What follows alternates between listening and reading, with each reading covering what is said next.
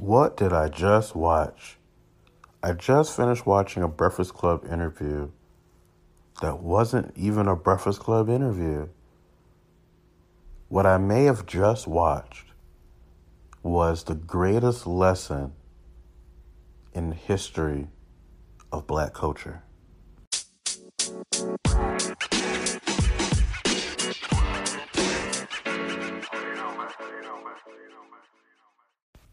So Shameik Moore shows up on the Breakfast Club to promote the new Wu Tang series that's out. We just had an episode yesterday on uh, the strategic partnerships that led to the Wu Tang series. And sure enough, uh, with this show coming out, that means all the different players involved are going to show up on major media sites. One of the major media sites we all know is going to be the Breakfast Club. So Shameik Moore, who plays Raekwon in uh, the the show, the, the Wu Tang uh, series on Hulu, he shows up on the Breakfast Club, and it appears to be a normal interview.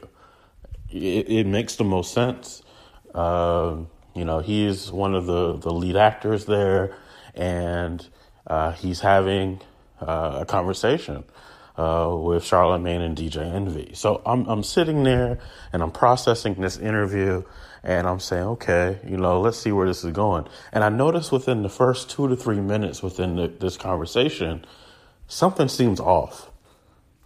This doesn't seem like a, a interview that's going to really pop off. Now, for those who haven't seen the interview, I'm not saying that this interview was uh, malicious or there's something to uh, any of this. But what I did notice was the same energy wasn't being put into this interview.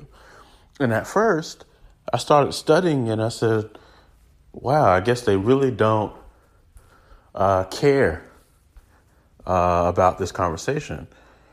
And so, about halfway through the interview, Charlemagne said something to Shameik Moore. He says, You know, okay, I'm kind of done with this conversation.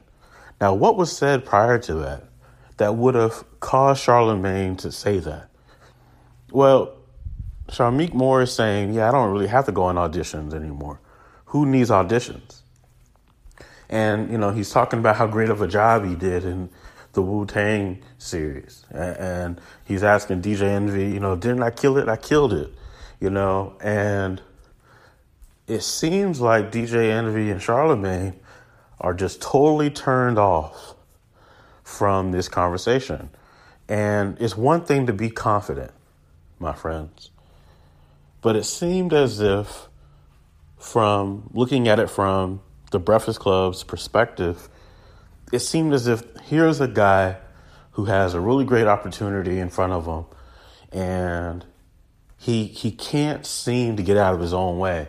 Instead of being happy and gracious uh, to be on the show. He he may have came off cocky. He may have came off came off a little too strong, and you can tell through the conversation that DJ Envy and Charlemagne really don't want to have any type of interview with him.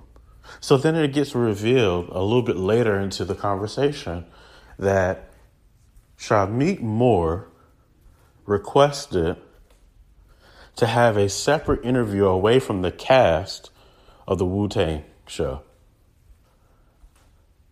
Instead of having the full cast on or a, a group of the cast together, he requested to have his own interview. And that, my friends, teaches us one of the most valuable lessons in the history of black culture.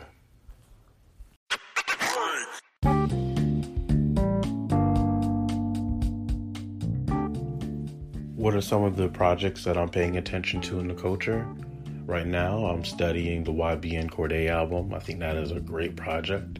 I'm also paying attention to the podcast uh, Melanin Boulevard. What a great, great uh, podcast. If you're not paying attention to it, you are definitely missing out. Uh, some of the guests that are on there are very uh, in depth conversations, And I want everyone who is a Black Equity listener to head over to Melanin Boulevard and check out this podcast. We have the uh, link in our IG at Black Equity Network. And I want you to head over to that link and listen to that podcast. So, those are the two projects that I'm currently paying attention to. Back to the show.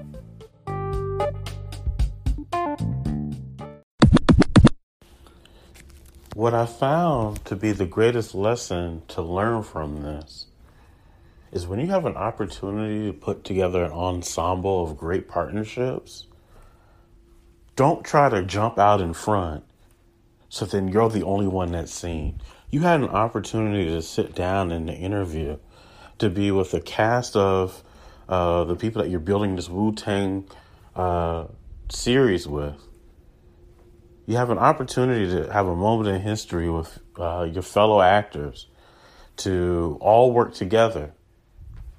And uh, for the for the history of this brand show a united front. And then from that interview you can then springboard yourself into future interviews with the breakfast club with other uh, entities. But to request an interview separate from the rest of the cast seems a little arrogant. Now, we have to get to why I'm saying this. There's this thing in the culture where it's all about me, me, me, me, me. And it's really prevalent in this moment. Shameik Moore wanted people to know about Shameik Moore. And now everybody knows about Shameik Moore. But true alliances, true partnerships are never about one person. And I'm glad that this moment happened in Breakfast Club history and black culture history because it's such a great it's such a great lesson for everyone to soak up. A lot of the a lot of people are seeking validation and attention and they want the world to know their name. They want to become legendary. But the problem with becoming legendary is sometimes you can maybe take some wrong steps along your way. I don't think this hurts his career any. I just think he never got the interview that he was looking for. He was looking for one of those interviews uh, where people are going to get to know him and uh, propel his career to a whole new light. He was looking for other great opportunities. He talked about how you know he didn't feel like he necessarily needed to audition for things and how he auditioned for coming to america too and he didn't get it and he feels like that that's proof that there's no need to audition i wasted two weeks on it and i think what he hap- what happened in this interview, if we want to call it that. I think what happened in this interview was a, a moment of clarity. And I'm not going to ever tell anyone or they have to be humble or you, you must have humility because the true definition of humble is to lower one's own self value. so I the word itself I get it. But you do need to have some balance in your approach. I never find people who are confident to be attractive. I think confidence is cool. Like it's, it's cool to be uh, confident in yourself. That's that's cool. There's there's nothing wrong with that part. But once confidence uh, is outweighed by bravado, once it's outweighed by uh, self importance. And believe you me, I've been there. I've been that guy who thought, oh, I'll just be confident and that's going to get me everything I need. I don't think that is the key here. I think what we learn in this particular interview, for everyone who's listening, all entrepreneurs and investors, what we learn from the Shameik Moore Breakfast Club interview is you always need to be prepared uh, to work in collaboration. Second thing that I'm picking up is you need to uh, be very aware of the people in the room, the other people in the industry. Shalamik Moore spent more time downplaying other people, saying, you know, Donald Glover's work is okay. I haven't really checked that out. And this person's work, and this person's work, and this person's work. He may have stumbled into something where he's so busy paying attention to everyone else that he's missing his own opportunities. Because whether you like it or not, in the entertainment world, it's all about it's all about the connections you make and the relationships you form. And the third thing that you have to gather from this is how does it make your fellow co-stars of the Wu-Tang series feel that you don't want to have an interview with them, you'd rather have it by yourself? What type of message does that send? Now, for many of you listening, you may say, well, I don't care what message it sends. I'm going to go out there. I have a chance to be on a Breakfast Club. I'm going to go do it by myself. I'm going to get my name out there. I'm going to become a legend. But then you don't get the interview you were ever looking for. Charlemagne and DJ Envy, they don't give him a real interview. They ask him five, ten questions. They're not even that interested. They make fun of him at the end of the, the interview, uh, letting him play his music. They even got him to say that his team supports his acting and not his music. So you this is really a a case study of what it looks like when you lose all sense of your reality. Your team doesn't believe in your music. You play the music on the interview, and the, the, everyone in the room is like, "Ah, it's okay," and yet you're so focused on getting your name out so that people can hear your music that you don't really care about anybody else in the room. You didn't come there to, to actually have any type of connection with the people in the room. You didn't come there to learn more about, uh, you know, what do what projects are they working on. You came there so everyone could see you. Because you didn't want to be outshined by the other members of the cast.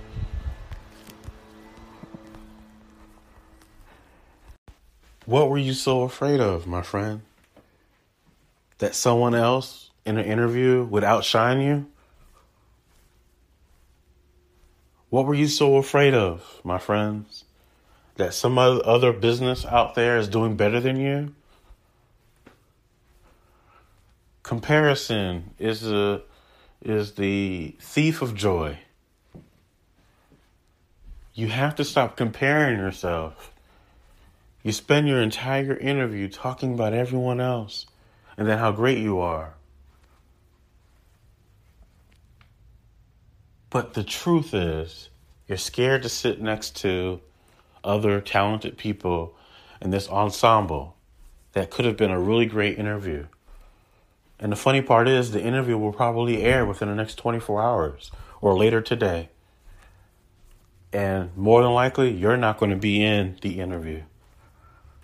And if you are in the interview, it's not going to hit the same now. So, my question to you is was it worth it to get your name out? Was it worth it to try to pop off your brand? You've already been in the movie Dope. You've been in the show uh, The Get Down, I believe it is. You've already started establishing yourself within this industry. There's no need to beat your chest. There's no there's no need for everybody to know who you are. And so, for all the entrepreneurs and investors, the lesson, the greatest lesson uh, in black culture history is simple. It's, it's, it's this key thing. You never have to ask for the spotlight. When it's your time, when when the world's supposed to find out who you are, the spotlight will find you.